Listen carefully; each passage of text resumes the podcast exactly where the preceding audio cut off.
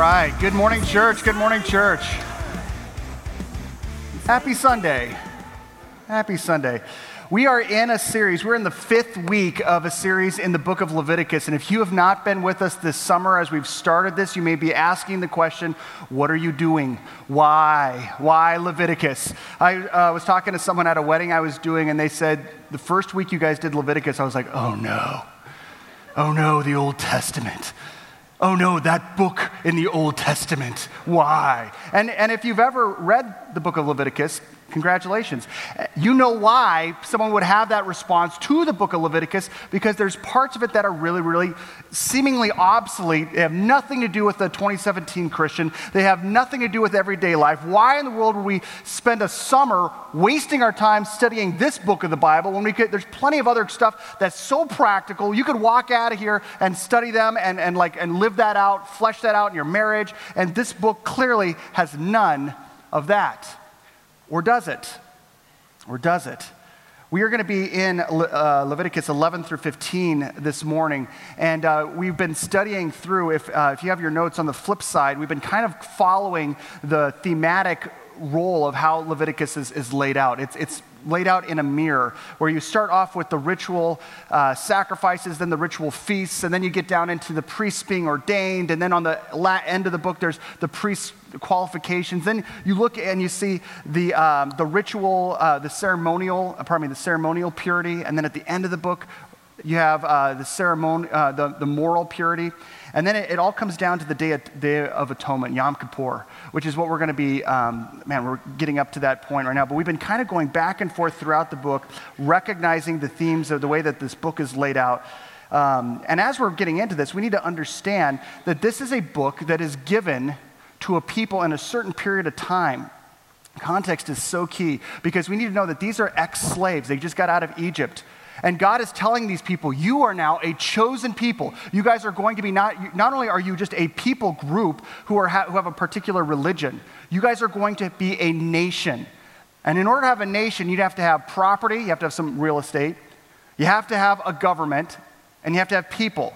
You've got the people, I'm going to give you the property and I'm going to be your king. And as your king, I'm going to lay out for you my law. This is how we're going to roll. And we, we, we could see that broken down in Scripture um, throughout the Old Testament into three sections judicial law, ceremonial law, and moral law. Judicial law is like basically, okay, so who gets executed? Like, uh, what do you have to do? I mean, if someone does this, what constitutes capital punishment? Or if someone does something accidentally, how do we make a way to, to mitigate revenge? And how do we w- make a way to actually preserve life? And, and, and so, like, under God's rulership as the king, there's the judicial law. We see that in Exodus. We see the moral law um, take place not only in Exodus with the Ten Commandments, but we also see that uh, in Leviticus 19 through 20, talking about how God's perspective uh, on our life, the way that we treat one another, the way that our, our outlook on sexuality, every, everything is like God has a perspective on that and the moral law. But what we're going to talk about today is probably one of the most difficult to apply, maybe just straight from the page, right in the middle, the ceremonial law. So we're going to look at the nature of that, um, nature of this, because what the ceremonial law does is it answers this question How is someone like me? How is someone like me, with all of my baggage, how is someone like me living in a broken world supposed to go and worship someone like him? I know my own issues, and I know, I know that I, I, there's things that I've done that I'm not even fully aware of. So, how is someone like me supposed to worship someone like him? Because if I think about what I've done or the world that I live in, and I think about how holy God is, I know that the one place I should be is far away from him. And so, why in the world should I actually have access to come before and worship, to bring sacrifice, to even have a relationship with him? Leviticus 11 through 15 fleshes that out.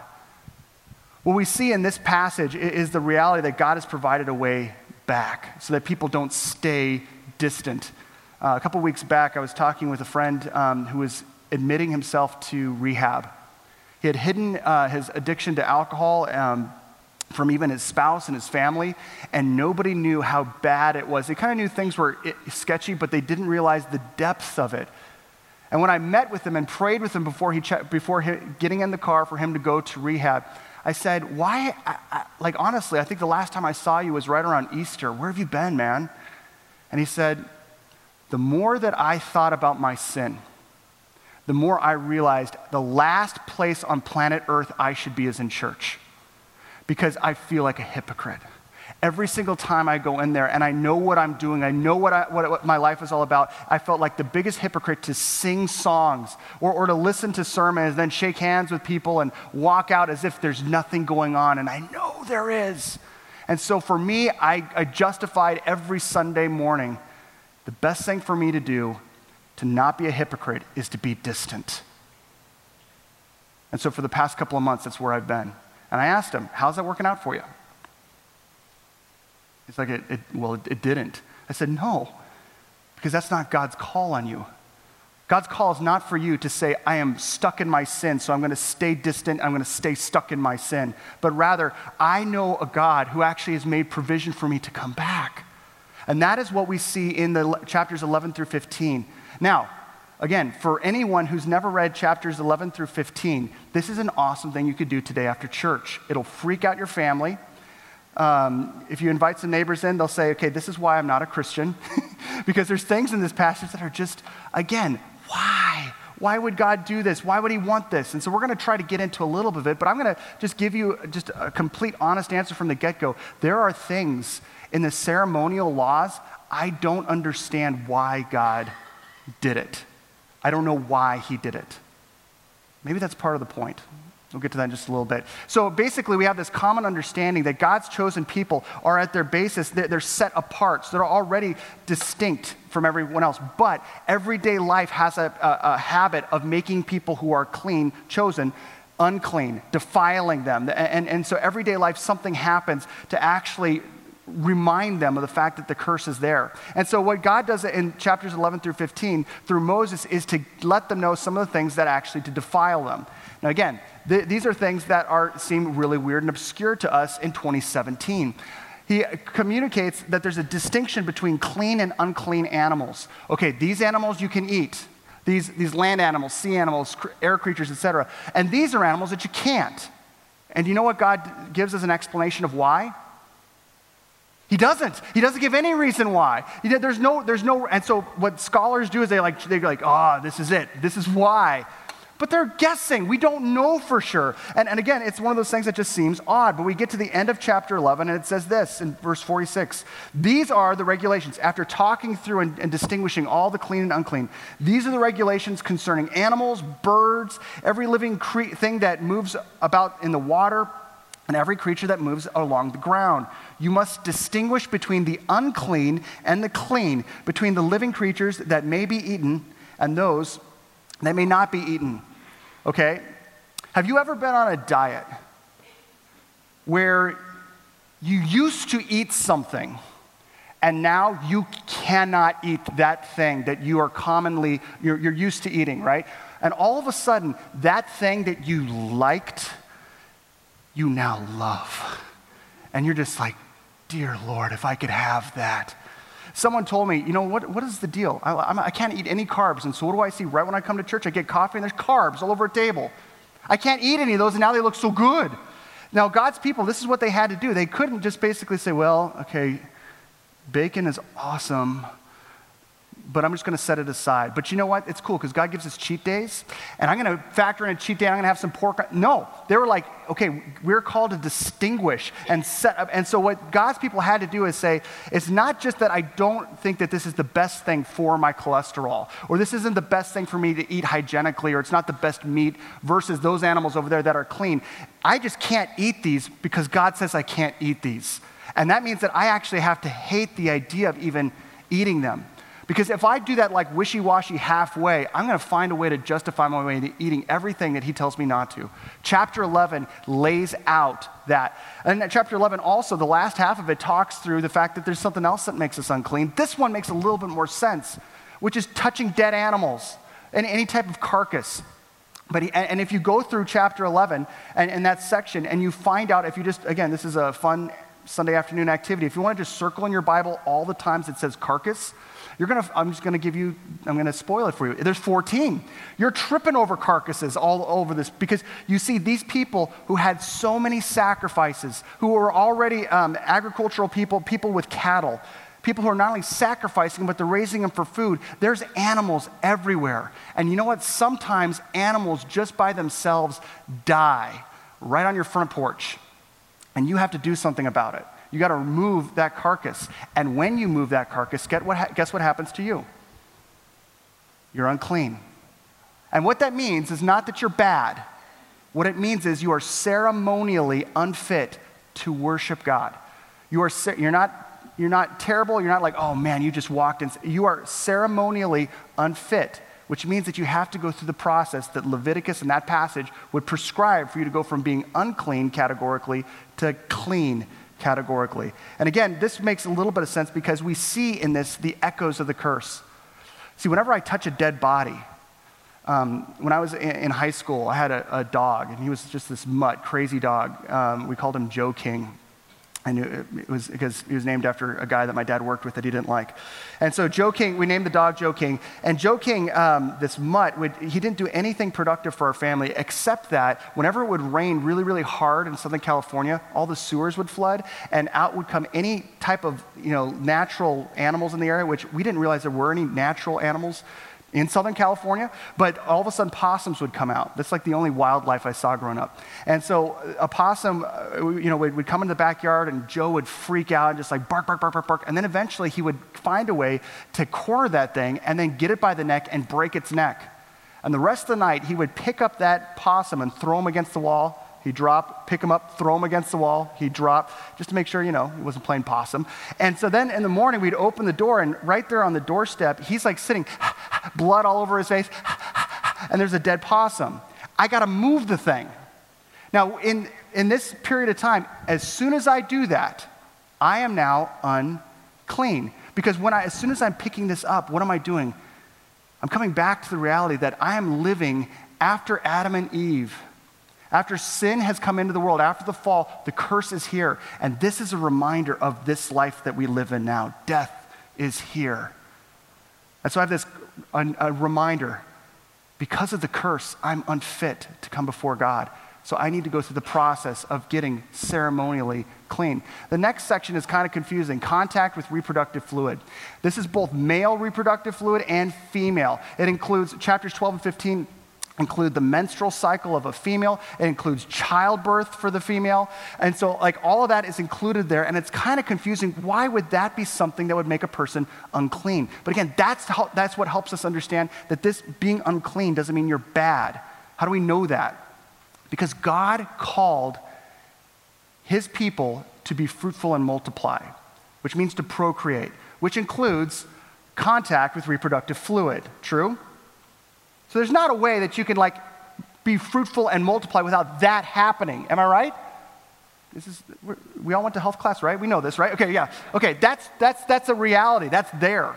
And so the truth is, is that why is it that me being a husband to this, to this woman, and, and we, we, we are like, we, we're, we, we had sex, that's a good thing. Why is it that now all of a sudden I ha- I'm now ceremonially unfit to come and worship God? Two things. First off, this, is, this isn't explicit in the text, so we're just taking a guess here. But every other pagan culture, their worship services were not what you experience today so far. Every other culture around the Israel, Israelite people, the Hebrew people, their worship services were one part worship of the god or goddess you have, and a key part of that was an orgy. And so, sexuality, these were highly sexualized encounters. And so if I'm going to a worship service, I'm going to, and knowing that there's going to be expectations upon my body and anyone else's body that I go with. There's going to be people there that will be used for that worship service. So what does God do? God says, I am not saying sex is bad. I've actually crafted this as a beautiful, wonderful, enjoyable thing. But I'm going to help you who are surrounded by people who fuse worship and sex and I'm going to distinguish them so much so that even you and your spouse doing what I've called you to do, that there's going to be a period of time where you are ceremonially, ceremonially unfit, unclean to come to worship, so that I separate these out enough that when you come and worship, you know there is no expectations upon your body. There's no sexual uh, uh, uh call upon your body in this setting. That you are focused, that you are worshiping with all of your body, soul, and mind. And that this is not something that for my people happens where these two things fuse in a worship service. The second part, again, is that it echoes the curse because one of the, again, anything that has to do with the curse in everyday life would be a reminder of our distance from God and a reminder, a conditioning reminder of the fact that that happened. When the curse happened, Adam was cursed and Eve was cursed. And one of the things that Eve was cursed with was actually having like pain in the, in the process of childbirth. And so anything that would relate to childbirth is an effect, or uh, like just a reminder of the fact that there is a curse. And so whether it's the menstrual cycle or, or, or even childbirth, those, those very natural things were reminders of the fact we, need, we want you to come back to the reminder, to the truth of what the fact that that was something that was a curse that you had. Now, one of the other things that's really hard to understand in this passage is the fact that if a woman um, gave birth to a son, that child would have to be consecrated at the temple. It's like a dedication. Um, that child is going into temple work, or, or, you're paying some type of a temple tax for your, your firstborn son to come back, what have you. Um, but if, you had, if, you, if the wife gave birth to a daughter, the period of time that she had to go through ceremonial purity was doubled. It was like it was, like, it was more than that of a boy. Why? Just because you have a girl, why? It seems like you're being penalized. I don't believe it's being penalized. And again, we don't have anything explicit in Scripture, but from the context, we can kind of see that perhaps God is saying, we want this girl from a part of her story early on to know that her story goes all the way back to the curse. That, that before the curse, that we had a relationship with God that was good, but after the curse, every aspect of our life is a reminder of the curse and the fact that we need to come back in relationship with God. And so this girl's story stems all the way back, even to that. We see that actually at the end of chapter 12. Look at chapter 12, uh, verses 6 and following. When the days of her, talking about the wife, when the days of her purification for a son or daughter are over, she is to bring the priest at the entrance of the tent of meeting, which is the tabernacle that eventually became the temple. She's, able, she's to bring the priest at the tent of meeting a year old lamb for a burnt offering and a young pigeon or a dove for a sin offering. He shall offer them before the Lord and make atonement for her and she'll be ceremonially clean from her flow of blood. These are the regulations for the woman who gives birth to a boy or a girl.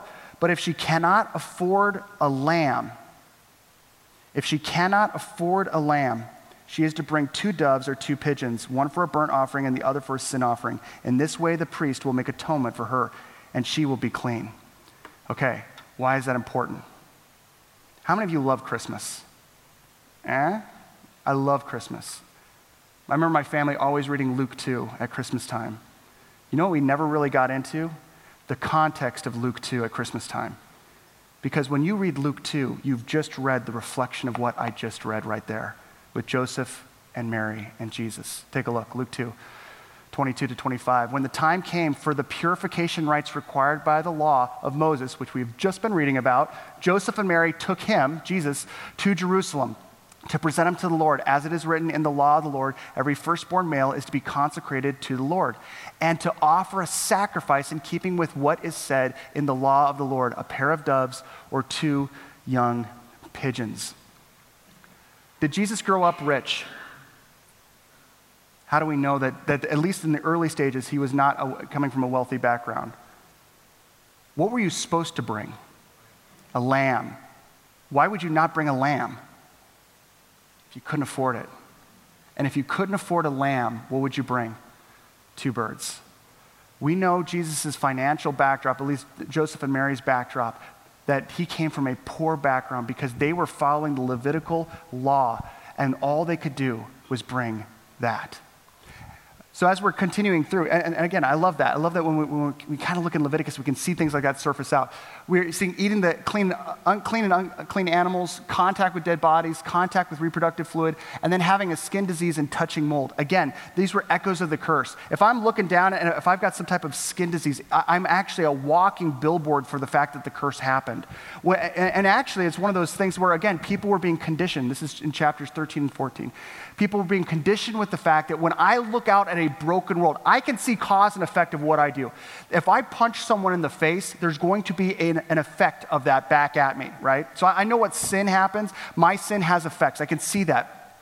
But there's a lot of stuff in this world that are just broken, and I don't get why they're broken. Leviticus 11 through 15 says, You are living in a world that has the curse written all over it.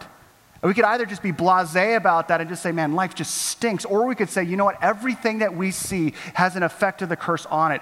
And so what we're going to do is actually, God has provided a way for us to respond to that and be conditioned on a daily and weekly basis because all of these things happen to people, all of us. Everyone would go through this process. And God's process was this if you become unclean, there's something you can do. Sometimes it was just washing with water. Some, sometimes it was, it was bringing a sacrifice, and, and, and, a, and a priest would, would, be, would do some sprinkling um, for a sin offering, a sprinkling of blood on the throne. Sometimes um, it was something where you actually had to leave the camp. Like, you know, you got the whole camp right here. You had to go to the outskirts uh, of the camp and be out there for what, however long it was a day, uh, up to two weeks. And when that time was done, when your skin like cleaned up or, or whatever else happened, when that time of processing that uncleanliness is over, the priest, he would leave the camp and he would go and find you. And he would pronounce you clean. He couldn't make you clean, but on behalf of God and God's grace, you are clean. Come back home.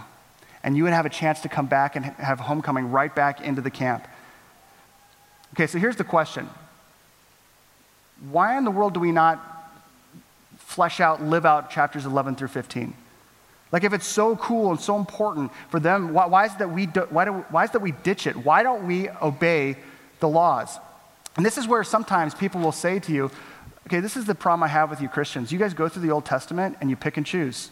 You just pick and choose what you want. You're like, there's some things here you're like, oh, yes, we're going to make sure that this happens forever. And then you flip on the other side of the page, you're like, oh, no, that's just, uh, that was just for that time. You pick and choose. You're the biggest hypocrites.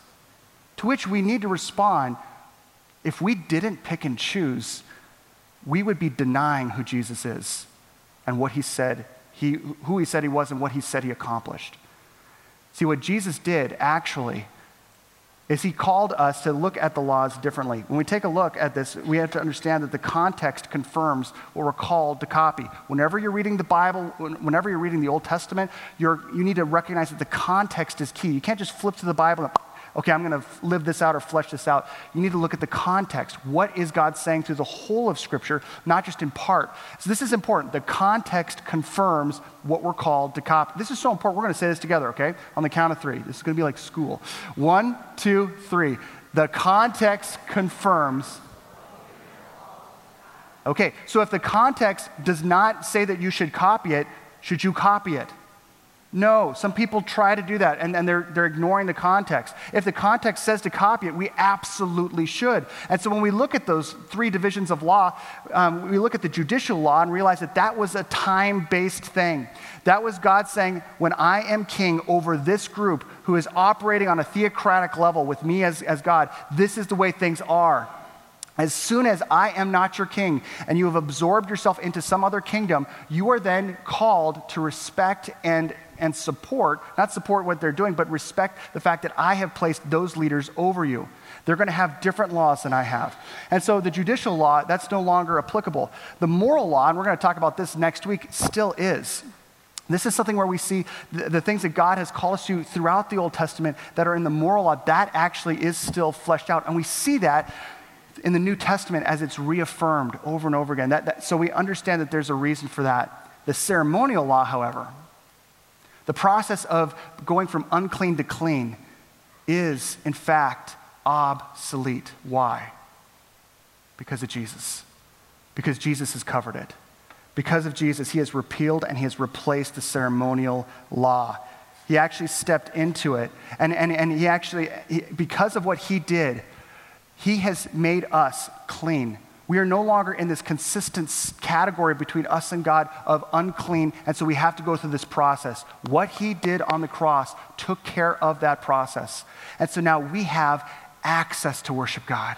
We can, as he, the author of Hebrews says, we can come boldly before the throne. And that is a huge, massive deal. So we have to pick and choose. We can say that actually this, uh, this is expired, and Scripture affirms that. And, and there's other things that we affirm because Scripture affirms that.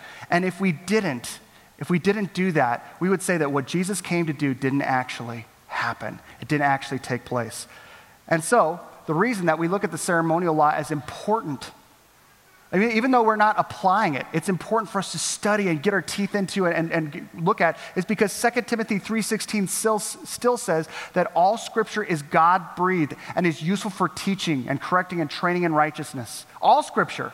Timothy, Paul isn't saying to Timothy, all scripture is God breathed and useful, useful for training and correcting and raising someone up in righteousness, except for Leviticus, because man, that is a crazy book. He doesn't say that. He says all scripture is God breathed and is useful. That means that 11 through 15 can be useful in my walk, even though I am not someone who's consistently going from that unclean to clean process. And here's why because there's the life changing effect whenever I do study it. Whenever I look at chapters 11 through 15 and I see what they went through and what they had to go through, I recognize this. There was a scholar who dedicated 10 years to study the book of Leviticus alone. 10 years.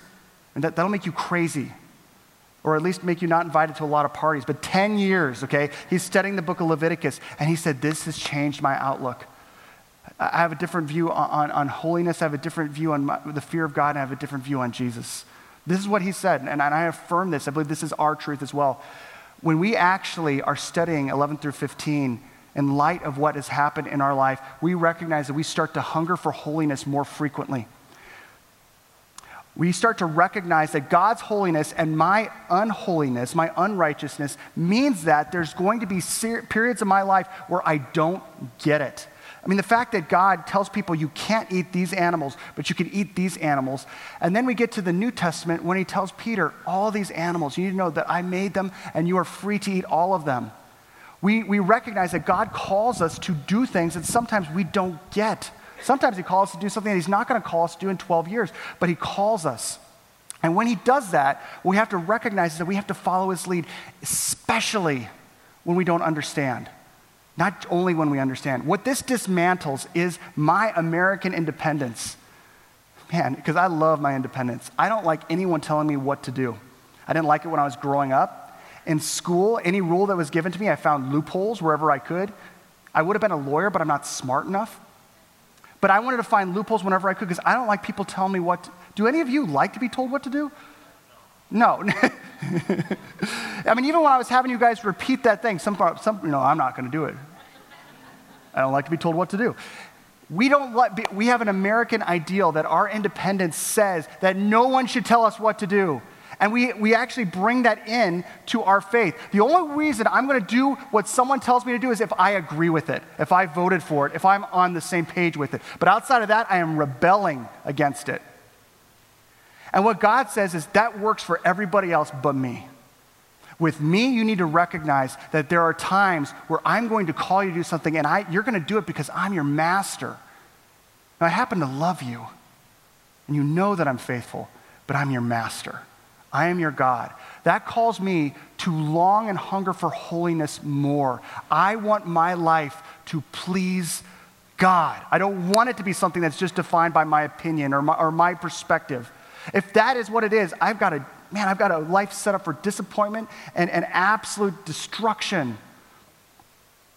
When I read through these passages, I see that I too have an opportunity to hunger for holiness more often. And I also have the opportunity to fear God more greatly. See, remember what we talked about last week with Nadab and Abihu, those two idiots who, who decided that they were going to just waltz right into God's presence? Remember that? They, were going to, they, instead of uh, bringing the fire into the, the sacrifice the way God had prescribed, they're just like, yeah, whatever. I'm going to do what I want to do. And they just went right on in. And how God, like, immediately went, and they're gone. That takes place in chapter 10. And then we have 11 through 15, the ceremonial laws. And then in 16, we have a reminder of the practice that they ignored. And so, the, so 11 through 15 is bookended by the fact that God is a holy God. And in His holiness, we don't simply just, in a cavalier attitude, just go before Him because you know what? He's my best friend and it's all good. It doesn't matter what I do. It doesn't matter how I live. And, and I come into church and, and, like I just like worship Him. And honestly, the first 15 minutes of, of worship, I'm just kind of evaluating the songs.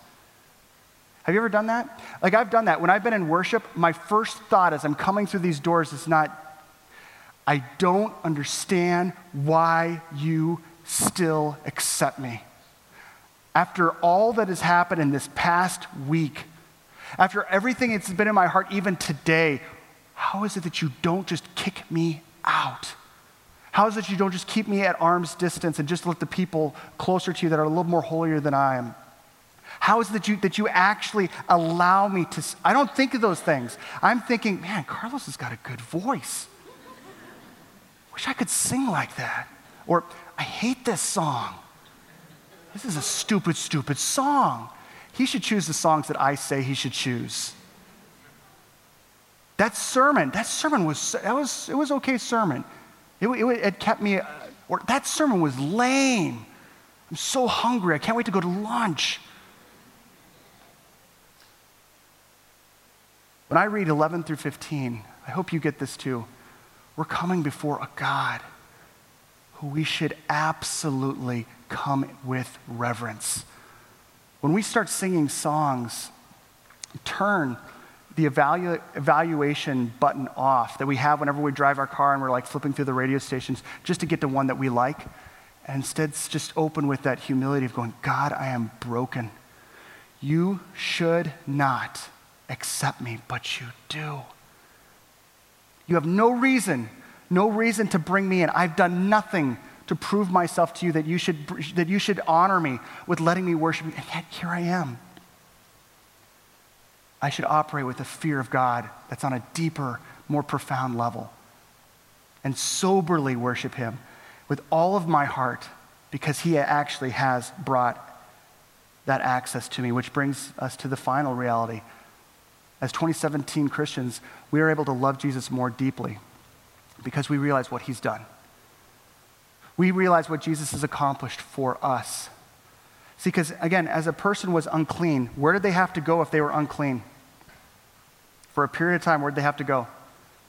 Outside of the camp. You would have to go in your disgrace and your suffering outside of the camp, and you would have to be there until the prescribed time was up. And then you were ceremonially fit to approach God and worship Him. Only after a priest would come out and declare that you are then clean. You know what Jesus did for us? Jesus did not send us outside of the camp to go through the process of going from unclean to clean. Jesus, Jesus left the camp. And Jesus went outside of the camp. And he actually was the one who sat in the unclean position that you and I deserved when he died on the cross. And it wasn't a priest that came out and declared that he was clean. He, as a pure sacrifice, who became sin for us in that process, as we come out to him, declared that we are clean. And we see this in the book of Hebrews. This is, this is so cool. When you look at the book of Hebrews in chapter 13, you see the author saying this, and so Jesus also suffered outside the city gate. How did he suffer outside the city gate? Where was he crucified? He was crucified just outside the walls of Jerusalem because Roman, Roman crucifixion was, was a show. They didn't want it to be right in the heart congestion of, of a city where only a few people would see it. They wanted it to be on the highway so that everyone walking by had a chance to see someone who's being crucified and say, That's not the life I want to live. And so Jesus left the city, he left the camp, and he allowed himself to be crucified on the cross for you and for me. The author of Hebrews says, to make the people holy through his own blood. This was not a, a sacrifice that was going to be brought, it was going to be himself as the sacrifice. Let us then go to him outside the camp, bearing the disgrace he bore. Amen? So when we come into worship, we are coming as a people who are cognizant of the holiness of God and how we're not holy. And we're cognizant of how God shouldn't accept us, but we're cognizant of the fact that because of Jesus, we are. And that should motivate something inside of us a new awareness, a new reality that because He did that for me, that I have a different way of looking at life, I have a different way of looking at Him. It changes everything. Once a month as a church, we gather around the Lord's table to remind us of that this month, I want, I want to encourage you to do this. In just a second, everyone here who's a believer, everyone here who's a follower of Jesus, you've, you've asked Jesus to forgive your sins. You've been bought by his blood. This table is open to you. You have tables in the back and in the front, but this, this time, wash yourself free of any of the fact that this is common, this is a ritual that you're used to, and bring yourself back to what it is that you're saying. Recognize that when you take the bread and the cup and you go back to your row, sit there for a moment. Recognize the cost.